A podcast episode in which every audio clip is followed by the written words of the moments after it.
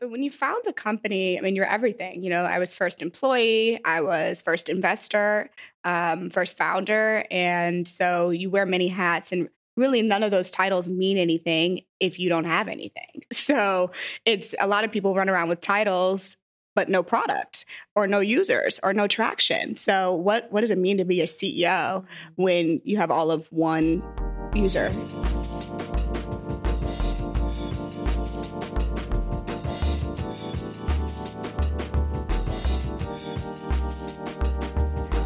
Hi, everyone. I'm Marquita Harris, the Work and Money editor for Essence, and welcome to Unbossed, a podcast for entrepreneurs, self starters, and women who are about their business. On today's episode, I have Morgan DeBaun in the studio. Now, Morgan is a CEO and co founder of Blavity, a digital media company geared towards Black millennials. Maybe you've heard of her, maybe you've heard of Blavity, just maybe. Today, Morgan is going to dispel a few myths about Blavity and how much it really takes to launch a media company. I think it's worth noting that Blavity has only been around for like five years, and already it's carved a niche for itself in a very crowded marketplace. Now, what gave Morgan the audacity to launch a niche media business during a time that competition was so fierce? That's something she's going to get into. What's great about Morgan's story is this she found her niche and she found her base and she went with it. I think Morgan's story is inspiring because so many of us have ideas and so many of us push those ideas out of our head because we think, oh, this has already been done. But I think we can all get inspired by taking a trip to the supermarket, walking down the bread aisle, and seeing that there are, oh, I don't know, maybe 30 different types of bread. Now, it doesn't matter that a marketplace feels crowded, it matters that you can find your angle. I think some people might feel overwhelmed and think, okay, we don't need another bread brand. But some people will go into that space and still find a hole in a market that's not being served, and they'll figure out how to serve that market. And I think essentially that's what Morgan's done. As you'll learn, Morgan is every bit a serial entrepreneur. She's also a Black woman blazing the trail in the technology space.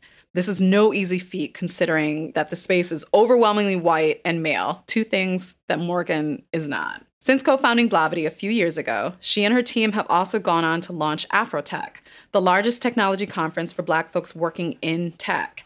She also acquired the iconic Black film website Shadow and Act. Given her track record thus far, it's clear that Morgan has no intention of slowing down. Did I mention? Morgan has done all of this before she turned 30. Yeah, she's gonna tell you more about that. Let's get into it.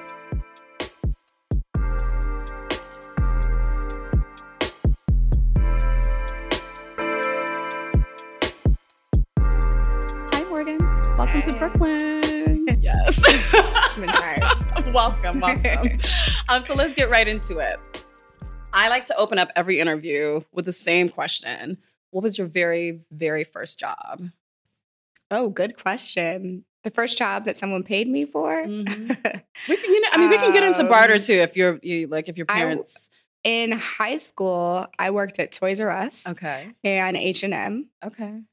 And Delia's, and they all kind of overlapped. So at one point, I was working like H and M and Toys R Us at the same time during Christmas okay. season. Um, that was miserable. That was pretty so, miserable. Like people are ratchet in terms of you know they're not folding clothes and um, kids with their their baskets already full of toys and stuff crying. So oh my gosh! I learned a lot about being humble and um, yes, being grateful for what you have. Yeah. I can't believe you said Delia's. I forgot like the catalog, right? From back yes. that was like my favorite. I mean, who's, you know, who who didn't love Delia's, but I forgot that they had a storefront. They had a storefront. They had all those graphic tees yes, and the jeans. Yes, and all like the glitter stuff. So and, good. and you were this was in St. Louis? Yes, this is St. Louis. Which is where you're from. Yep. Born yes. and raised. Okay. So I want to know more about um, what kind of tech were you surrounded by growing up? Like, was your family like, were they, you know, the first on the block to have a computer, or was it like you learned that from school? What kind of, what's your tech experience?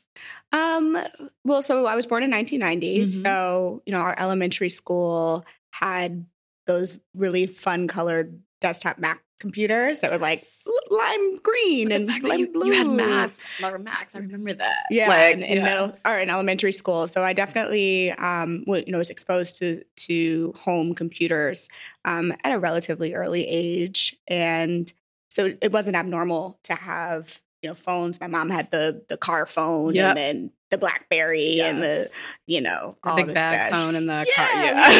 Yeah. we went through all the general consumer technology things um, and you know we're privileged enough that as a black family we were able to have those things at home i was definitely a computer nerd like i played civilization i was a gamer so i played Got civilization i played sim sim city wow. um, you know, looking back, it's I guess it's not surprising that I was like, let me do world domination with civilization or Yes, like build this it. city and like take over, you know, it. other towns, whatever. So um yeah, I was I was always playing with toys, games, computers. Um, but I didn't ever study, you know, I didn't I wasn't born in Palo Alto where people are learning computer science at from, age like, nine. The womb. Yeah, Yeah. I, I got a job offer. I actually remember I got an internship offer, um, probably my sophomore to junior year of college, and it was in Mountain View. It was Google in Mountain View, and I Mhm. declined it because I didn't want to live in the mountains. I thought it was going to be cold for the summer Ah, Okay. because I, love didn't it. know it was in California. So I definitely wasn't like woke tech. Yes, you know? I wasn't it. like one of those people just um, dreaming about Silicon Valley uh, until I actually worked for a tech company in St. Louis, one of the very few. This is was it Intuit? Um, no, that was when I graduated. So in which we'll undergrad, into, but- yeah, I did work at Intuit. Um, Yeah. But when I gradu- when I was still in undergrad, I worked at a tech company. Got I it. interned in St. Louis. Okay. Um, I declined it. My Google offer fail for a tech company in St. Louis. Well, that's all right. You took your time, and it, clearly it paid off. So It did, and yeah, uh, yeah. And I, and I learned a lot from from that team and um and that product, and then made the decision. Okay, I'm going to apply to companies whose products I use on a, on an often regular Mhm. basis. So I was just filing my taxes for the first time. Okay. I was using Mint.com and getting all the notifications Yeah. that I was overspending. How old were you? Um, by then I was about probably 19, 20, 20, Okay. 21. I always ask age because I think um, there is this misconception that I think we often think people are so much further ahead, or we just don't, you don't know. So I think it's important to kind of like. I'm not shy about age. Yeah, and I never want anyone to feel uncomfortable about that, but it's important to me. Um, but I want to back up a little. Sure. So you attended um, Washington University in St. Louis, and that's where you came up with the idea for Blavity. Not How quite. did this come up? Yeah. Sure. So, um, WashU is a predominantly white institution, Mhm. um, and but it didn't necessarily feel that way. So we had a really strong Black community at WashU.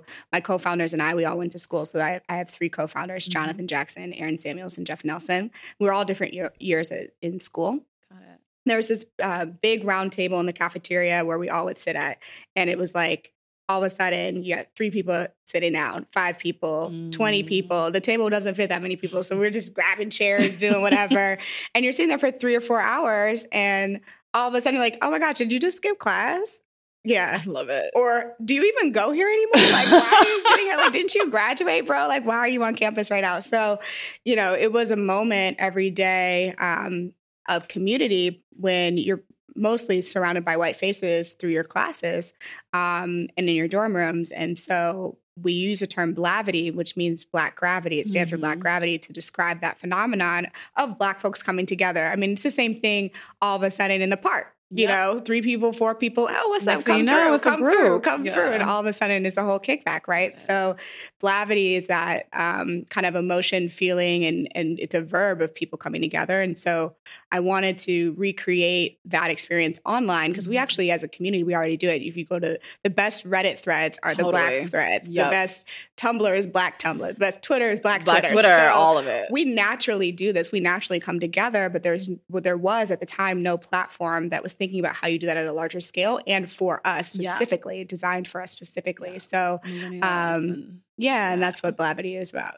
So, um, can we talk more about like? So you guys are at this lunch table in college, and there's more and more people kind of coming together, and like, I want to know more about just how everything began with Blavity, and like what made you guys, um, you know, like who who kind of said, you know what, we need to take this to a digital platform, or did someone say, you know, there's a hole, or and, like, how did it come out? Yeah, so um, Blavity started five years after school. So Blavity is the the word Blavity is what we Mhm. got in college, Got it. and then we all moved and lived our lives. Yeah. Um, so I moved to Silicon Valley to work at Intuit, living in Mountain View.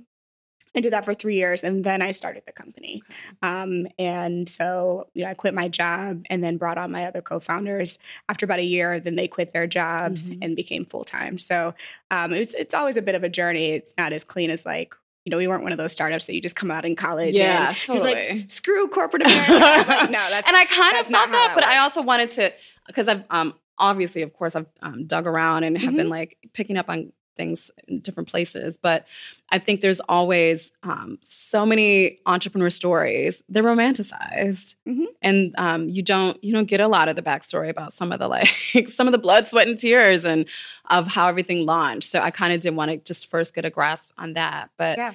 my next question. Um, how much did it cost to do a project like like this especially you were still working at another job yeah. um and this you did say um Intuit Mhm. and which i do i feel like i am very familiar with because of TurboTax. taxes in case for some of y'all out there who do your own taxes Yeah.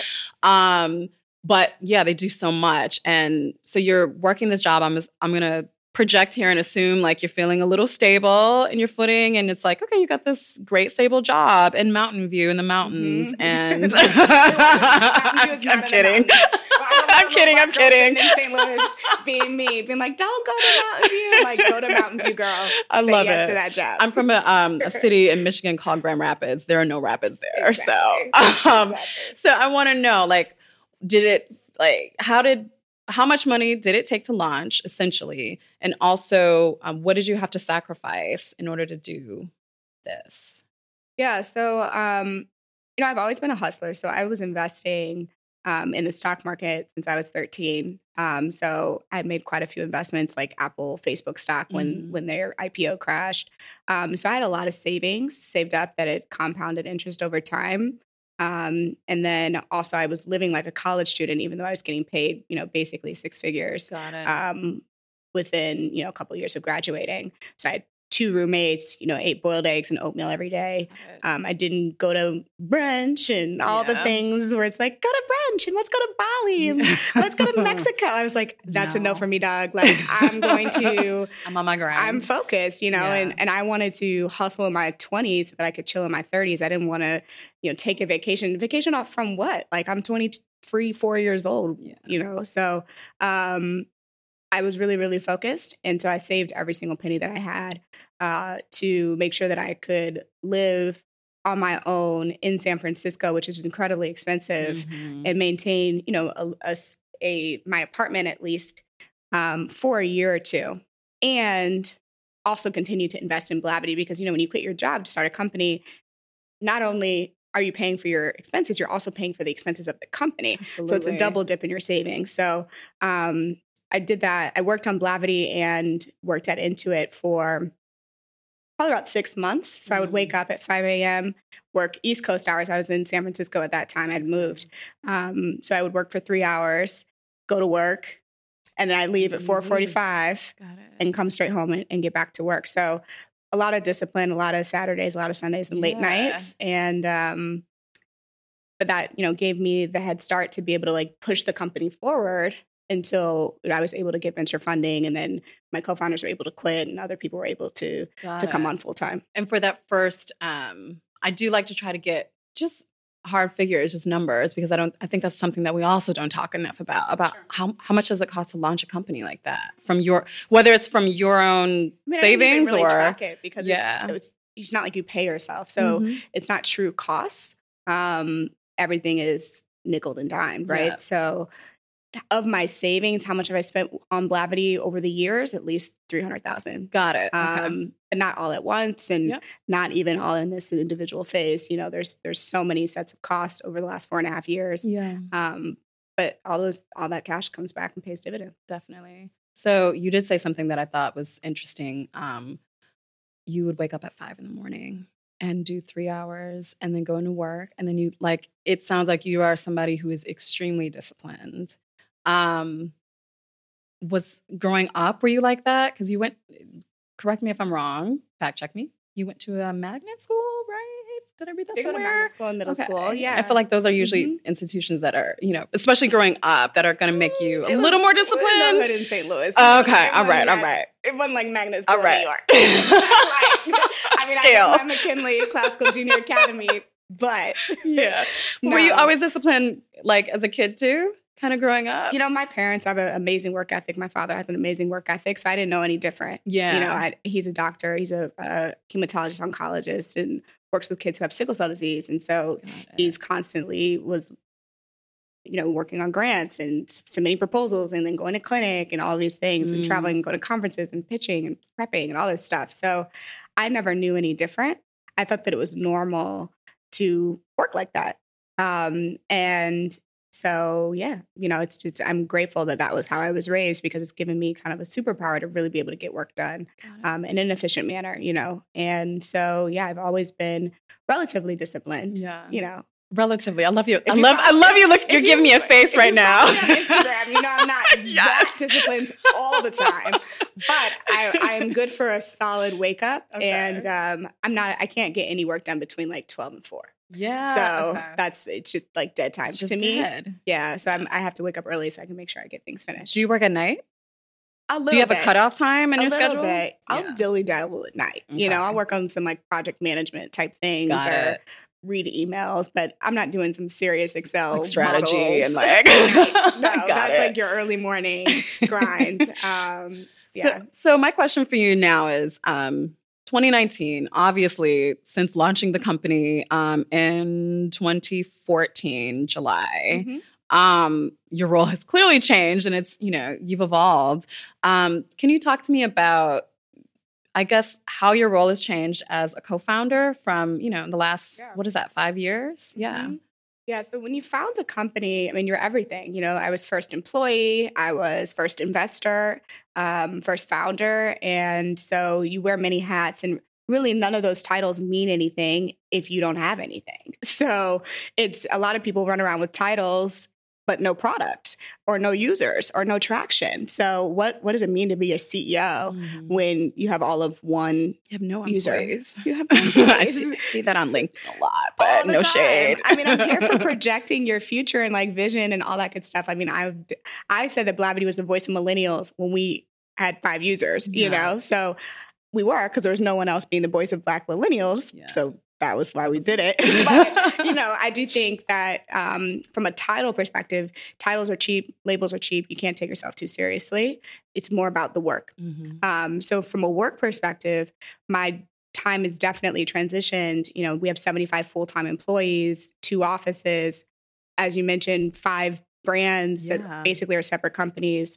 Um, you know, I've raised millions of dollars in funding, so I have venture capitalists and a board, right? It's just Yeah. a different day to day than back in the day when I'd be like, what button colors did we use on the website? Like, what Upworker should we hire to like build this thing? Yeah, I it. can't, I don't have the time to do that anymore. Yeah. I miss those days of being a full time creator. Um, but I think my role today is, you know, one that I feel incredibly like humbled to have in that we're building a company, like a place that employs people that we can, they can grow in their careers, that they can get braces and glasses and things that, you know, when you work at a big company, you don't think You that mm, it. somebody created that for you Absolutely. you know and so it's really cool to be in a place where we can make our own decisions as a group on who do we want to be and you know it's i love it when people call me out internally and they'll be like you know i just feel like that wasn't part of our company culture and values and i'm like you know No, actually. I'm with you on that. Like, good. Good. point. You know, like,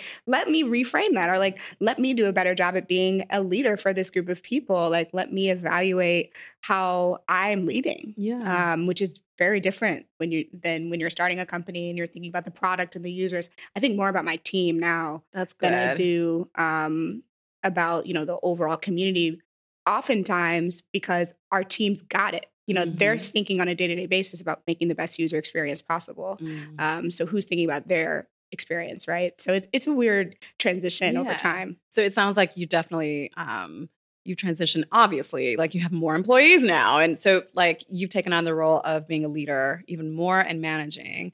Um were there some I don't know, some growing pains over the like what, what were some of the biggest pains. challenges that you kind of had to be like, okay, I I don't know how to do this. So let Yeah. me take a step back and either A, hire someone or B, take some classes or Yeah. do something where I'm educating myself.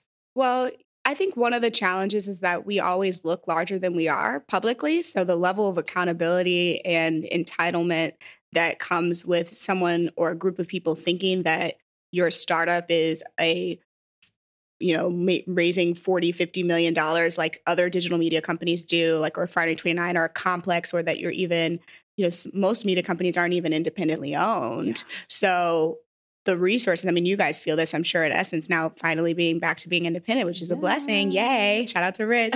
Um, but you know when you work at a big company there are benefits so i think people projected early on like oh blah blah like you guys can do this they got money, can do do this everything. you know you can pay me this or we can have this benefit or No. you know, i'm like what with what money where you know Yeah. so we're building it from scratch as we go and we're going to make mistakes and so i think i took a lot of stuff personally yeah. um, and it, it definitely hurt like every single piece of criticism where it feels like it's just going into the internet when people tweet that stuff it's like that's going No, into no, me. That's going into my feed. That's going into. That's going into my spirit. you know like- so i think Yeah. that's just for anyone who's listening who's an entrepreneur and they feel that criticism when a customer complains about their product because it arrived two days late Yeah. and you're like i made this product from my bare Mm. hands you know um, to not take that stuff personally, to as as fast as possible be able to compartmentalize. Like you are not the company. Like your identity is not the same thing as the company, and it, as a founder, it's really hard to separate from that.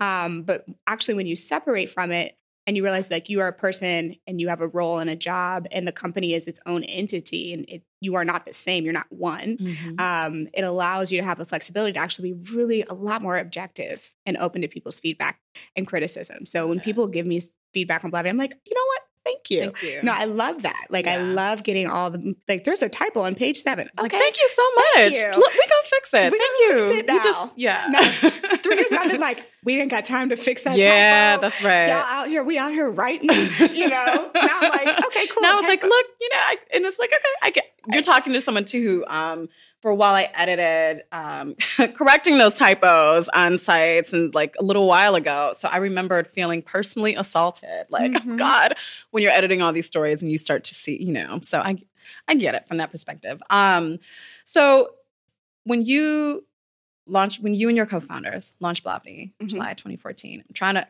kind of thinking of the media landscape at the time. Um, the Griot, um, the Root, the Griot might have just gotten bought by Byron Allen. yeah, and I was gonna. maybe. I think like that was around the time it kind of maybe became independent again. I got to check because it Um, was, the root was independent, then got rebought and bought Yeah. back and all this stuff. but like so those were some you know in thinking of like some internet based like go to websites for Very Smart Brothas. Yeah, yeah, for Black News. Mhm. Um, and then there, of course there was also BuzzFeed, which was just you know just kind of ruling everything to the point where looking back, it's now obnoxious.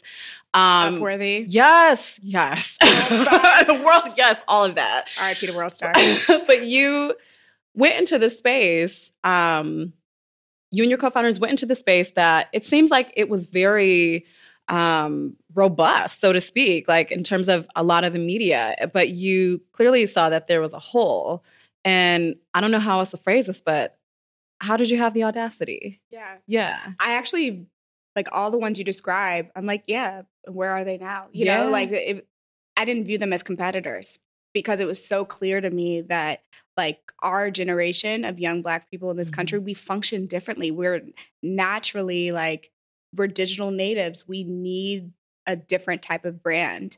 Um, and it's not a monolith. You know, Blavity has five brands for a reason. We're not Mhm. just Blavity.com, right? We've got Travel Noir, we've got 2190, like and there are people who know Shadow and Act or Mhm. 2190 who've never heard of Afrotech or Blavity. yeah, And I'm okay with that. Like it's designed that way. So it was clear to me that there was a huge missed opportunity to create a brand that really spoke to this generation and even younger than us. I mean, you Mm. think about where we are. Imagine like the 18 year olds. Do you think they're really reading some of those websites that you just listed? Yeah. No, they're not. Yeah. So what was going to be there for them. Mm-hmm. And so we're trying to build something that will be there for them and that will be institutional um, and be a serious news publication on the Blavity News side. And then for our other brands, experiential, whatever that may be. So, yeah, I didn't, I think that's what Silicon Valley teaches you is like, it doesn't matter if there's another semi related product in the market Mm-hmm. because you can do it better. If you can do it better, then go I get it. you know, um, and just keep your head down and don't try to be a little bit better than anybody else, or else you'll wind up being better than no one. Mhm. Just create a world that didn't exist. And then people will remember. People will literally be like, when did Blavity start? Like 10 years ago? I'm like, Mhm. no, like, what are you talking about? We no, just got here. when I was researching, I was literally like, wait, that wasn't 2014. Five years ago. like, I definitely had that moment where it was like, wait, no, you guys have been around longer. Yeah. And now I have you in front of me who's able to fact check and confirm. it was We only five years ago. yeah. so, um, that said, when you got into the space with media, um, correct me if I'm wrong, but you didn't really have any other experience in working in media. So what what was challenging about that? Like it sounds like so a lot of your experience did come from a tech space and Mhm. like you knew how to, you know, you knew how to deal with money, you knew those aspects, you knew investing, you knew all of that. Mhm. Um, but what about dealing with, you know, the crazy world of media Media and headlines and ethics and all those weird things that no one I don't think really thinks about. And um, I've dealt with this being someone who's been in media for a little while, Right. um, where it's you know a lot of people don't know like okay this you know how to how to craft a story, how to Yeah. do this or what you know the all the little details that are involved in that. You know, What was that experience like? so media is one of those things where, you know, there's different definitions depending on who you ask. Mm-hmm. So, media to me, which is the non traditional point of view, is um, media is just storytelling Yeah. and content. So, everything I think in this world, when you think about new companies and new products that are coming out, they're all storytellers. They're all building their own media brands. They're all telling their product story, talking about the lifestyle for people who interact with that product, um, bringing people together through events and experiences. So for me, Blavity is no different. Um, media is a distribution channel, and it was important for me that we had our own distribution channel that we owned Mm-hmm. and that we weren't dependent on Facebook or Twitter or another tech platform to give us permission to connect with each other and to share stories. In my ideal world, in the long, long term, Blavity is the platform, right? Like we are the place where people can tell their own stories and journalists and others can use the network and the distribution channel that we've created Mhm. to reach people faster, better, cheaper.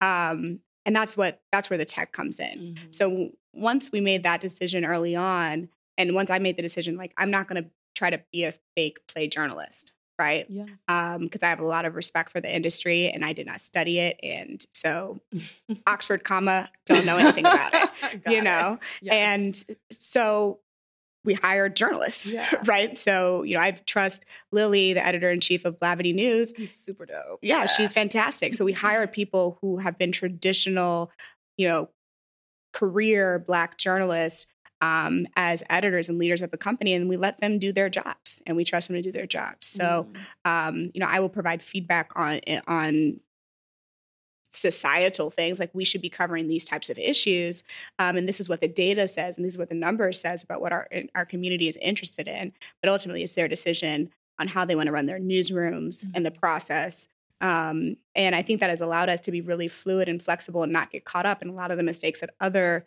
digital media companies have made which has resulted in them not no more. Yeah. Yeah. um, RIP, by the way. RIP. Um, so let's step back and talk about Black media Sure. a little bit more broadly. Um, there's some people who have said like, eh, we don't really need Black, you know, like specifically like, um, you know, like like the essences, like the ebonies, and Yeah. like a lot of other uh, Black media companies that have you know, that are no more. Right. Um, I've heard discussions and I've been in places with Black folks who said, you know, that they're not necessarily needed anymore. Mm. And I'm curious, what's your perspective on that? And do you think um, like companies being specifically Black owned, Black content, is that still necessary and modern in 2019? So I think that with social media, there is a lot of content that now we can get directly from the source. Mhm. So I think before we needed Jet and Ebony and Black Enterprise um, to tell stories about people that we didn't we couldn't get to Mhm. um, because we couldn't find them. Now I can go on Bose's IG. Totally. You know, now I can see Robert Smith give away forty million dollars in the moment. Yeah. In real time, I don't have to wait till a magazine comes out Yep. 45 days later, maybe yeah. to Yeah. tell that story. So I think in in that sense that we are closer to our heroes Mhm. now more than ever and we don't have to wait for anyone else to pick and choose kingmakers and queenmakers in the world of our own narratives. Mhm. I think that's beautiful. So then the question becomes, all right, if it's not to um like share that type of news and stories, what is the responsibility of black media? Mm. And I think that's where a lot of people made mistakes because I think a lot of black media companies just stuck with the celebrity news and it was like, okay, but the shade room. Like I don't need to wait to see what Issa Rae is where Issa Rae is wearing on the red carpet and what lipstick she's wearing because she's tagging it Yeah. on IG. So I don't need to wait till the magazine comes out. exactly. So um, I think now what Black media needs to do is what are the stories that no one else is going to tell but us? Right. So those stories that aren't about celebrities, that Mhm. are about like the little black girl Human interest. yeah, the human interest stories, and then also um, reporting on issues Mhm. because no one's going to advocate for our people like we're going to advocate for ourselves. So we need to actually advocate and create more um, trained storytelling and go even further into kind of like the traditional journalism sense in terms of telling real stories. And that's what we're focused on at Blavity News. And we launched Blavity Politics a, a couple months ago because we realized there was no one actually like tracking candidates. Like they Mhm. say this stuff, but who's actually fact checking them on their black yeah. stances, right? Um, I think that's a missed opportunity and, and actually is going to do better. Um, I think it's for us specifically for Blavity, it's a big opportunity for us to actually step up Mhm. um, and build some more skill set that we don't have. And then the second thing is um, we're more connected globally than we ever have been before. And there's no global Black news Mhm. brand. And if you look at other demographics and communities, that does exist. Yeah. And so, what does it look like for us to think about? Okay, you can look on Instagram for like people's, you know, dress color and hairstyles, but how do I find out what's going on in London? I Mm. literally couldn't tell you right You gotta now. dig through a lot. You gotta like, okay, let me follow some people on social who are from London. Uh, Who are those people? I don't even know how to find them. we don't even really know, you Yeah, know? I mean, and so I think that's the next step um, for Black media. And I think that's a huge opportunity. So Got if it. somebody's listening to this and beats me to it, I was well, I was gonna to say, I was gonna say like, um, and not just I'm not mining for ideas, by the way, but I was kind of curious to know what like what's underserved for us, you know, in Yeah. the media landscape, and it sounds like global. Yeah, I think Which- global is. yeah. I think there's other sub communities in the Black community that are underserved, and there's specific information, like informational things, Yeah, like Black finance, oh right? God. Like we were just talking about debt before we stepped on the podcast, like Yeah. student debt and managing like families. Okay, you have to take care of your grandma and your mom and Oh, health yeah. insurance and all of these financial things because we have no one else to talk to. absolutely. And it's different than you can just read Wall Street Journal. you No, know, no, like you need that's not for us. Not- well, I mean, it's for us, but it's not really for it's not us. educational. it's, it's news. It's So, you know, it's business yeah. news. So yeah. um, I think there's a lot of content that should be created for our community that doesn't exist and would help accelerate our growth Definitely. and our connectedness. Oof, I love it. I love it. I love it. Um, that just gave me chills because clearly that's something that, as the work money editor, that's You know, definitely something I'm passionate true. I'm about. sure- I mean, people love your content for a Spreading, the knowledge. Um, all right. So I want to know back back to Blavity. Mhm. Um, is being independent is that something that you like really enjoy? Is that something that like would you ever um, want to I don't know sell Blavity? Is is um, your independence as a company is that um, how crucial is that to you? And do you see Blavity as remaining independent for let's say the next five years? Definitely the next five years. Yeah. I think we have so much to do. Independence allows for a level of arrogance and just doing stuff. Mm-hmm. You know, if we had had to ask permission to do all of our Blavity politics work, for example, people would say, well, you need to go hire all these people. Yeah. You need to like put people on the campaign trail. You need to get in there with Donald Trump and all this stuff. And we just did it our way. We did it the way we felt like our community needed, and it's grown, Mhm. you know. And so I love being able to move fast and not ask for permission, um, and being in control of your own board. And you know, I'm the largest shareholder of the company. Like, no, being able to do what we need to do to be able to grow it. Um, I still think it's really early. We have so much more to go, you know. Um, that being said, you know, if something or some group of people come along, I don't think there's any one company we would sell to. It's probably a group of people, or Yeah. or there's something that would happen in the macro la- landscape that would mean that we could do much more, better, faster. got it. Um, that's really the only option at this point. Okay. So you're like, nah. There's just no, you know, it's kind of like, it. no. Like, nah. like we're good. You know, Yeah. the team is strong. You know, we've got people who've been with us since day one. Mhm. And um, we've got half the company has only been with us for six months because we just hired a bunch of people. So it's uh, we've got a lot of stuff to do still. Yeah. So I love to ask everyone what does the word unbossed mean to you? And also tell me about a woman, dead, alive, doesn't matter, who's unbossed to you, who meets that definition, who inspires you. You know, I think the word really means um, like entrepreneurship unapologetically and being able to be your own decision maker. Um, I think as Black women, oftentimes we are trained to seek others' approval for what we do for our hair or have to fight for approval. Mm. Um, and being unbossed is about like you just let all that go and you just live your life and make your vision and go. So um, there's a lot of women that I admire that have done that. I think Ava DuVernay is a really fantastic woman who you know, didn't follow a traditional pathway and didn't allow for those perceived restrictions Yeah. to prevent her from being one of the best filmmakers of our generation. Obviously, I don't want you to tell her story, but can you just give a little example for? I, I've definitely read a lot about her beginnings too, but for Yeah. those that don't know, Ava was in PR, Yeah. and she didn't really start, um, you know, this the second half of career her career until her mid 30s or early Mhm. 30s. And I think a lot of people in Hollywood would have said, you know, people in Hollywood, you kind of have to start when you're young, yeah, and um, you want to be one of the best filmmakers or directors, producers alive. Mhm. Like that doesn't just happen in your mid. You don't just start, just- you know. Yeah. Um, so I, I think for Black women, people, it- it's kind of the same thing for my story. You know, people would have said, you can't just do this. You can't just raise that amount of money from these top investors and build a really Black company run by mostly Black women. Mm-hmm. You're like, yeah, that's not going to just happen. You know, like that sounds nice. We agree with that should be a world that exists. But I think that being unbossed means that you just say, I'm going to do it and you go. So, with so much going on in 2019, I want to know more about, you know, you don't, you're not just running Blavity, as we mentioned earlier. You have a lot going on. You're doing, um, there's Summit 21. Can you talk a little bit about that and Afrotech and everything? So many things happening this summer. Um, first up is Summit 21, which is our women's conference. It's in Atlanta. It's going to be amazing. We have Auntie Maxine, we have Miss Tina, we have Karrueche, we've got Guapole, we've got a poetry night. It's going to be an amazing experience. About 3,000 women, tons of small businesses coming through. Um, so you guys should definitely check that out.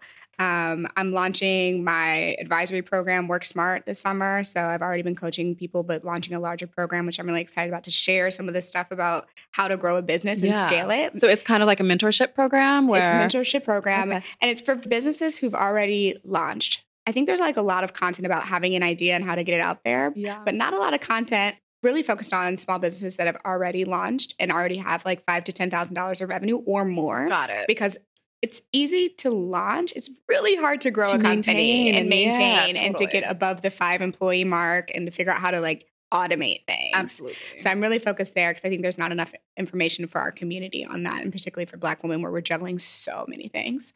And then it's our fifth year birthday. Yes, I We made it to year five Congratulations. almost, You got a knock on wood. toddler. Yes.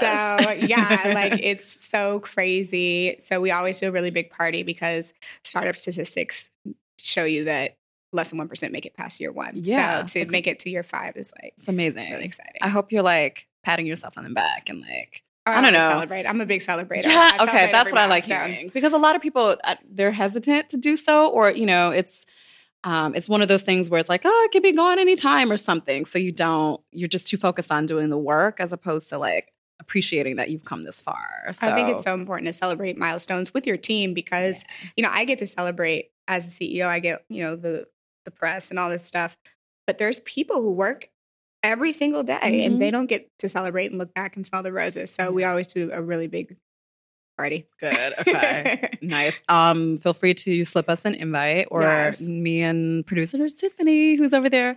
Um, all right. Come well, through. yeah, you have a busy year ahead of you. So congratulations on your five. Thank you. Where can everybody learn more about the work that you're doing? Yeah, so people can follow me on Instagram. I drop tons of small business gems. Um, so it's just my first name and last name at Morgan DeBaun. And um, I also have a weekly newsletter that goes out to small business owners through my Work Smart program. But people can sign up for Work Smart um, by going to my website, morgandebaun.com, and you'll see a link right there. And then you'll see me in your inbox every week with some hardcore gems. All right. Well, on that note, I, I see no better place to wrap it up. Um, thank you, Morgan. Um, it's been a great, great inspirational chat. Um, I'm receiving all of this right now, looking at you across from me.